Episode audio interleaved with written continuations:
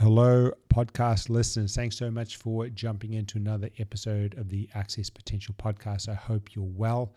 We are we are at episode number 100, and I'm very excited for this one.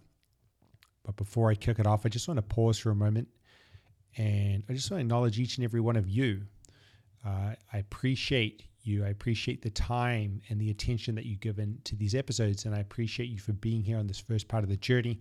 It's been very, very fun, uh, great learning experience. And it's been a pleasure to have the opportunity to interact with a few of you as well uh, off the back of each episode. So thank you so much.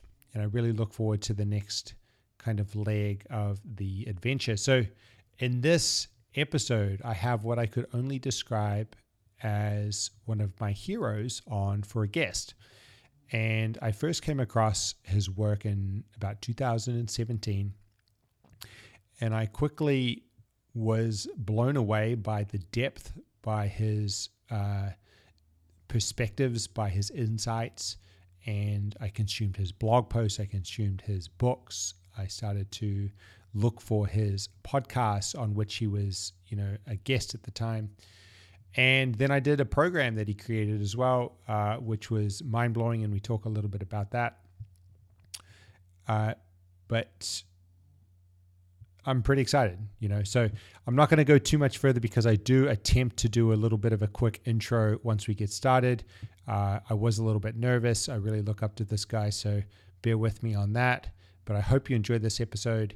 Uh, this is one of the greatest marketers of all time and a very, very influential and very powerful man and a very generous man who's changed a lot of lives. So, without further ado, let's jump in. Uh, this is John Marsh. You're listening to the Access Potential podcast, and today I am here with Seth Godin. So, uh, everyone, really, I'm incredibly grateful today. Really excited. I've got somebody super special uh, to me on the podcast. Uh, the guest today is well known. He's an international best-selling author, speaker, entrepreneur. He's been inducted into both the Direct and the uh, Marketing Hall of Fame, Direct Marketing and Marketing Hall of Fame. He writes a pretty cool blog, over seven and a half thousand posts and climbing, I'm thinking now, and goes out to over a million readers. More than this, though, he's a teacher. He's run a lot of courses, programs, uh, including the flagship Alt MBA. And I can tell you firsthand that the work that he's doing in this area is really, really changing the game. But the thing that you don't pick up when you jump on his website or look him up is that below all of this, he's a very humble, generous, and compassionate human. Uh, his consistency and willingness to do all of the work that he does over this time changing the lives of countless people, including myself, in a really real way uh, every single day. And the thing is, it's not just those who pay attention to Seth's work directly, but many, many more indirectly through a chain reaction by the way in which his ideas and his impact tends to spread over and over again. Personally, Seth's changed my entire perception of a lot of aspects of my work and the way that I see the culture around me and the people around me. Uh, he's helped me to see and take a stand for work that I love and work that I enjoy and work that I know that I can do and work that I'm proud of every single day. And you can't really ask for much more than that. So, Mr. Seth Godin, thank you so much for carving out some time sitting with us today on the podcast. What a generous, generous introduction. Thank you very much, John. I really appreciate it. So, Seth, uh, I've got a couple of notes here. So, if I do glance over, I'm just kind of getting up to speed. I want to go on the radio. Okay. I want to go back um, to mid 2017. And this is when I was first introduced to your work. And I heard you talk, it was sparse at the time. I was looking at different podcasts and I heard you mention the power of or the transformative nature of this daily blogging. And it kind of spiked my interest a little bit. And I'm kind of one for consistency and for stringing things together. So I was interested in uh, December 12th, I think it was 2017. I opened up the computer, got myself a WordPress thing, started to do it. And um, I kept it up every single day. I thought I'll roll with this for 30 days or six months and see how it goes. Kept going. Now, something's changed inside of me. I'm not sure what it was. I want to say that it's confidence, but I'm not sure that this is true. And I was wondering if you could talk to us a little bit about this concept of confidence, or maybe it's trust, uh, yep. maybe just whatever comes up for that. That was the word I was looking for. Confidence means that we're sure that something's going to happen. Trust means that we believe in our practice. And confidence is rare. You know, professional athletes tend to be confident and they lose half or more of all the times they show up. And so their confidence is misplaced. But if we're going to create and contribute, it really helps to have trust. But the person we're trusting most is ourself to be able to, with the experience we've earned, show up in a way we're glad we showed up, even if it didn't work. I love that. So this concept of the blogging to me it's kind of been this sort of ongoing uh, project it's it's got a continuous nature to it um, kind of like a really big project but then also the daily practice as well something that kind of um, i get to consider each and every day. And i was thinking a little bit about this concept of projects and um, growing up my dad was a boat builder boat designer. We've always kind of been in, in and around projects. And i really look up to you for what you've taught us about the power of them. And I was wondering if you could sort of riff on that a little bit and talk about this concept of projects or learning through projects. Sure. You know, m- my dad was also uh, started his entrepreneurial career as a boat guy. He waterproofed boats in outside of New York. The problem is that fiberglass was in its early days in the 60s and the boats leaked. And uh, so the boats weren't actually waterproof what that meant was not that my dad's career was over. It meant that he just figured out one way to not waterproof a boat. And that distinction is super important. That what it means to have a project is that it has a beginning, it has a middle, and it has an end. And that shipping our work is a signifier that we now need to ship something else. And so I am a huge fan of no matter how big or small, people being in the project habit to say, I made this, because then you get to do it again. And every time you do it, you can make it better. Uh, on that quickly, if somebody's not hasn't been introduced to that and they've kind of looked at a CV based background and done the test and kind of gone that road, what would be a um, what would be a great place to start to kind of wrap your head? I know that this is a way that you guys teach in Alt MBA and it's really right. powerful. Is there anything else that you would kind of suggest or recommend to get going? Well, the only place you can start is where you are. And that can mean you can learn to bake a certain kind of cake uh, because that only costs $4. It means that you could learn to raise $30 for a charity that you care about. It means that you could have a lemonade stand from three o'clock to 3.15 in the afternoon on a saturday. That each one of these projects is tiny but they beget the next project. Mm-hmm. And a project does not mean you followed a recipe. A project means that you explored a place of uncertainty and you took responsibility for it. I love that uh, I think I'll end up touching back on projects, but I do want to ask you we're in, uh, you know, 2020 now, the online space just got a lot noisier. Mm-hmm. Uh, a lot of the people that I work with, a lot of their pivots in their businesses was to online and for this period anyway. And uh, my question kind of is, uh, you know, what can we do in this context where we want to be seen more than ever? We want to have our work show up, people know who we are, um, be able to find us. And yet it's gotten noisier and noisier. And I, I guess it kind of opens up the question to marketing and to telling stories. And I wonder if you could kind of riff on that a little bit because I think another narrative that's kind of popping through is like, to try to amplify and, and be noisier to to be more frequent to be louder and kind of go that way as well well if we think about new york city where i live nearby uh, in february of 2020 it's one of the most crowded places in north america one of the noisiest places in North America. And if you were here then, you could go on an 80 block walk and pass 400 places that were half empty. And then you would get to a bakery that had a line of 20 people to get in.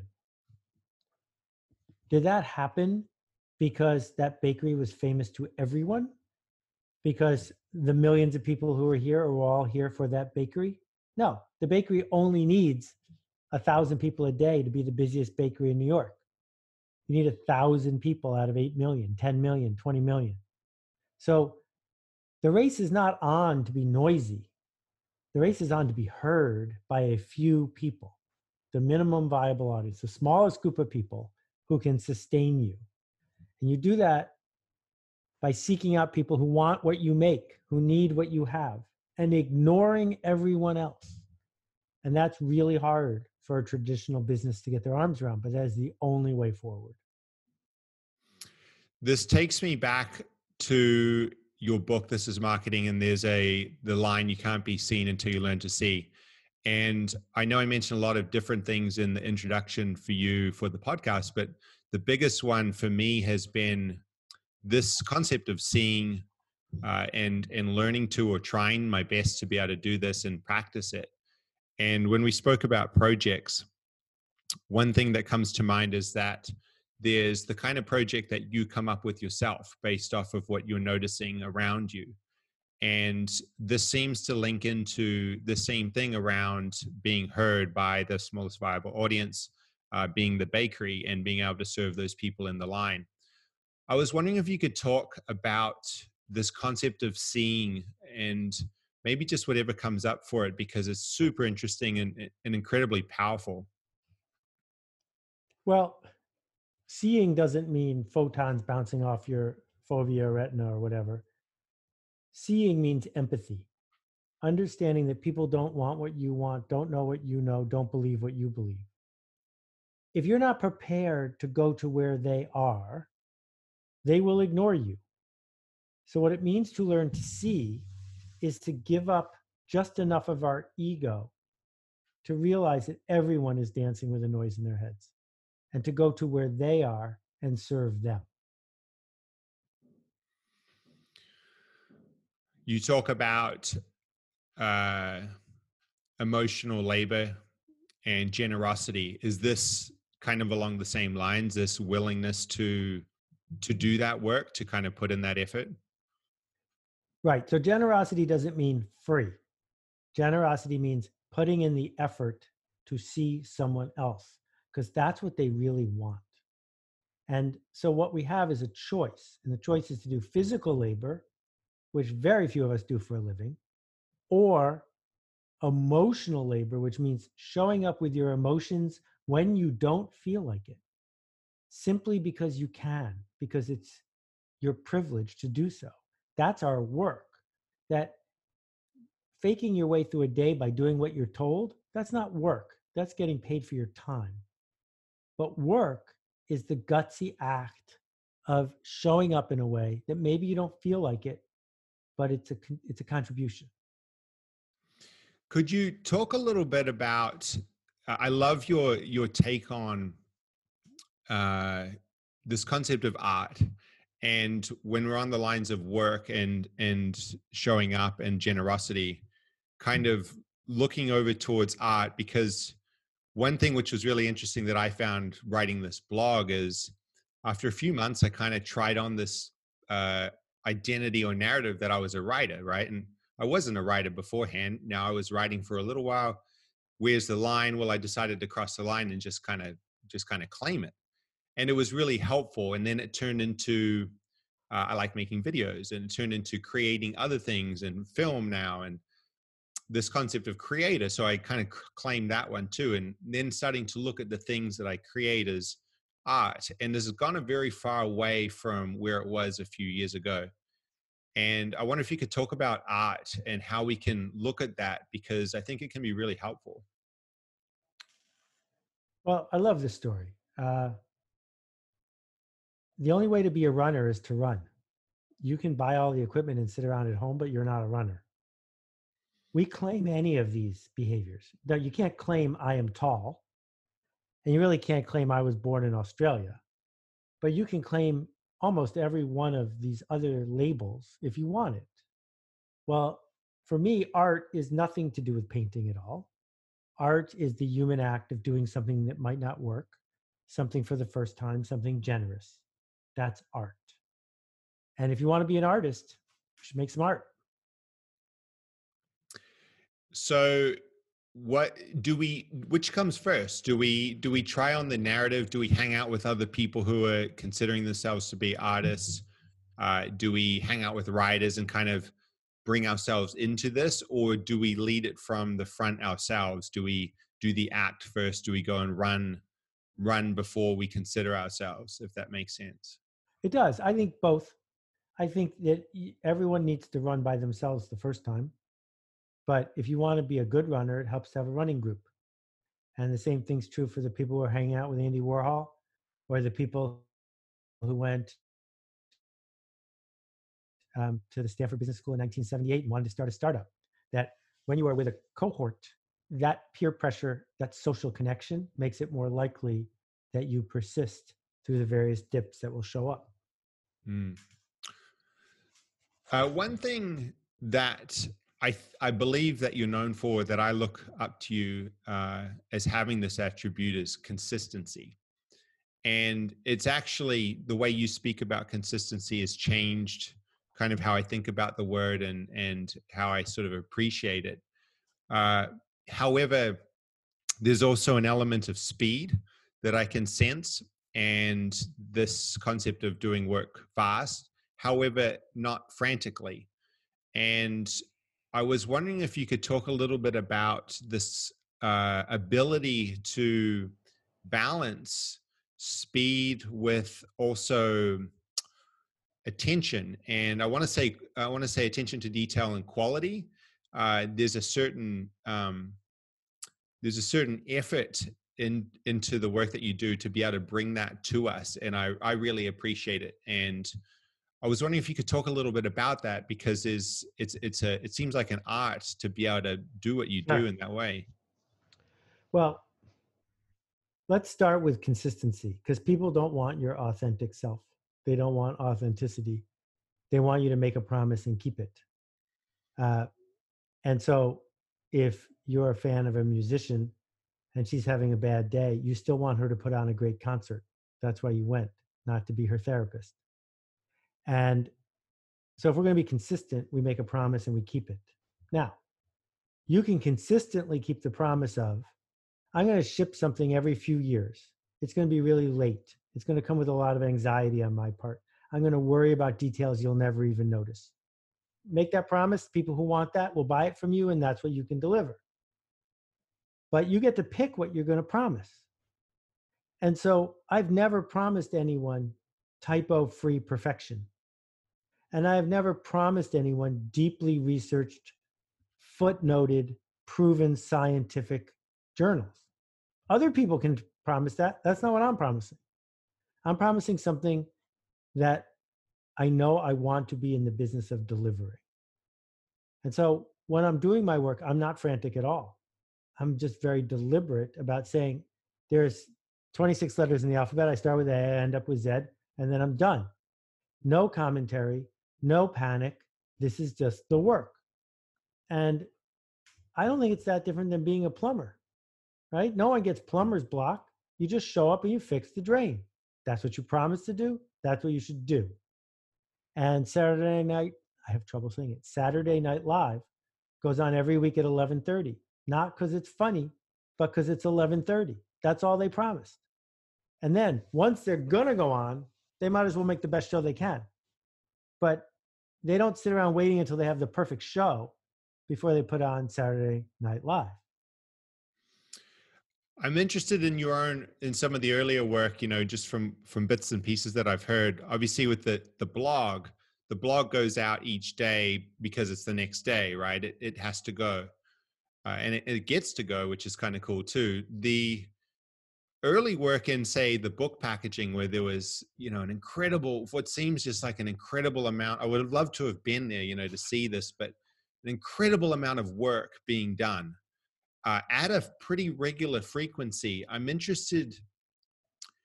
Did that sort of frequency and pace set itself like the blog, like, hey, another month, another book? Or was this something that was driven internally on your own pace, your own clock, like a marathon runner, you know, just going for a PB sort of thing? Right. So, for those of you who haven't obsessed about my prehistoric details, uh, when I was a book packager, I did 120 books in 10 years, book a month for 10 years. Some bestsellers, a lot of books that weren't bestsellers. And the reason is pretty simple because if we had done a book every two months, we would have gone out of business. You do the math, you can't afford to stay in business doing a book every two months because I had a team, I had partners, publishers don't pay that much. We got a royalty if the book worked. You know, there's a business model. And the business model was it doesn't cost anything to send out a proposal. You can send out a proposal to as many people as you want. So every Thursday, we sent out 30 or 40 proposals. And every month, one of the 160 things we sent out sold. And if we sold something, we had to make it. And it took four months, six months. Some books took a year to make, and around and around. So some people were busy making the book, and some people were busy inventing the next book, and, and on and you get the idea um, it was a magnificent period of time for me because it was as pure a creative system as i could imagine um, and i almost went broke every three years uh, you mentioned the team and you mentioned other people um, playing their part and doing their work in that period. And from the outside, it seems like you know I, I was part of Alt MBA and loved that experience, and also you know have some of your books and enjoy your work. Uh, so there's a huge amount of output, and I won't say a huge infrastructure, but a, a lot of work that you've done, a lot of stuff that's created, and it seems like a very small team of other generous people helping you, uh, and a lot of it done yourself. I wonder if you could talk a little bit about this ability that you've you've cultivated or this uh, just just kind of freelancer solo effort to do so much right. work on your own all right so i have a discipline it's not for everyone some days i'm a freelancer so today talking to you it's me there's no team here every blog post i've ever written was written by me every book i've ever written was written by me with no help from anyone i just write the whole book but if you're in the alt mba you will not meet me there because I am an entrepreneur when I'm running the Alt MBA. I designed it, but Marie and our coaches run it and it runs better because I'm not there. Because if I was there, I would be inconsistent and I would be interesting to myself, but I wouldn't be doing it in this polished way that we have created. So our core team that runs all of Akimbo, all of the workshops and the Alt MBA is seven or eight people with 120 coaches around the world that support us. But my freelance team is just me. Mm. And I need them to be separate because I don't want to outsource my voice. And I don't want uh, to build a giant institution filled with people I don't know or trust. I love that. One of my favorite books of all time is Linchpin here Thank you. And it's my most gifted book of all time as well. And I was I kind of was thinking about it the other day as we've come into sort of you know a little bit of change in in uh, the economy and the culture. We're in Australia here; it's, it's happening here too, uh, and it seems that this book is kind of in a way more relevant now than ever. And I was wondering, firstly, if you agree or not, and if so, if you could kind of riff on that a little bit. So the book is about the uh, eventual end of the industrial economy, because if someone can write down everything you do in your job, they will find someone cheaper than you to do it. They'll either outsource your job, or they will get a computer to do it. And uh, the alternative is to choose to be someone whose job cannot be written down. And that means you're using judgment and emotional labor and dealing with the resistance and figuring out how to bring real skills to your work because that is where true value is created. And when I wrote it, a lot of organizations said, don't be ridiculous. We're just going to get bigger and bigger, and we're going to hire dumber and dumber people who will work cheaper and cheaper. And that has happened. But what has also happened is real leverage has come from the connection to the internet, and real resilience has come to small organizations. And so now that we're in the middle of COVID and a worldwide pandemic, companies are not in such a hurry to get as big as possible. Companies are now taking a deep breath and saying, why don't we need all these people in this room? And why do we need people to have people who do things for people who do people? Why don't we just hire a few people and get them, trust them enough to get them to do the right thing? And so I didn't wish for this pandemic, but I'm not surprised at the speed bump because the the capitalism has sowed the seeds of its own destruction 100 years ago and the two problems capitalism has which economists are eager to point out. One is monopoly. They consume and two is side effects which is that unchecked capitalism leaves behind a mess. And linchpins undermine both of those things because linchpins get back to humanity. And a human being who says, I can do something about this. You use the word destruction there. Another one uh, that is often used, maybe overused sometimes in some circles, is this concept of disruption. And one other area that comes to mind, of course, is education. And I know that you said with the Alt MBA and some of the work that you do in the educational further learning that as long as it works, we'll continue to to do this. And to me, it feels like it's a lot bigger than that. It feels like it's really there's a huge amount of potential, and it's more than working. And I can't help but kind of look forward and go, oh, interesting. Like I wonder where this can go. Does this resonate with you uh, now more than it did when you kind of kicked off Alt MBA and when you started these these types of projects? Oh yeah, yeah. Alt MBA was only going to run once, maybe twice. It was instead of doing a seminar.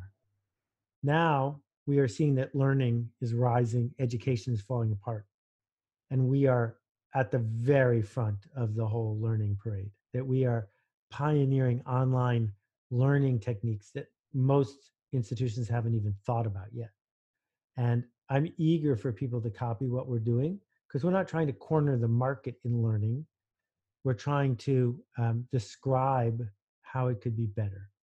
When I wrote permission marketing, email marketing was a zero billion dollar industry. And now it's a $20 billion industry. And I get zero billion dollars of those $20 billion. My goal wasn't to corner the market in email marketing, it was to describe a future. And so we are describing for our 20,000 plus alumni how they could walk through the world differently. And I'm always thrilled when I see people like you who are showing up and making things better for other people. That's why we're doing it. I love that. Um, I, I, guess more on a, on a slightly personal note, but I think this will resonate with a lot of people. You know, we just came off of talking about Alt MBA, which is one of your many amazing projects. Uh, other ones that come to mind are books, you know, like Linchpin. Um, I've got Icarus Deception here. Tribes, one of my favorite books of all time. And this idea of these bigger sort of projects, these bigger things that you're leaning into. And my question is that for a lot of us, uh, maybe we've started the blogging, maybe we've we built the consistency, and we've been very fortunate we have you in front of us we have people like yourself who have been paving a mm-hmm. way or carving a path that we can kind of look up to as sort of a hero and go okay yeah this seems to make sense i'll give this a shot and then see what i see uh, my question is if someone's looking to try on the bigger projects to try to kind of find their next thing which is a little less kind of uh, of a following mentality. It's a little bit more out into the open, a little bit more exploratory. Uh, it's it's also going to require time and it's going to require energy and it's going to require effort. And my question is, for a lot of small business owners and freelancers, this thing we talked about before around being seen, being heard, can lead to this narrative of I call it like swimming around in a teacup really fast, like doing lots of little things quickly to try to be everywhere at once for the hope that more people kind of see your stuff. And I'm not saying that that's wrong, but I can sense that if I am going to lean into some of these bigger things, which may be to me more meaningful or uh, able, you know, allow me to explore kind of what's possible over there, I won't be able to be everywhere at once. And so I wonder if you could just talk about that because I know you're still consistent with the daily blog and still consistently showing up each day and you know most likely working on another book as well and and right and so i wonder how you how you balance this if that's the right word or how you go about creating that ability to kind of seemingly be in different sort of domains at one time and be able to manage that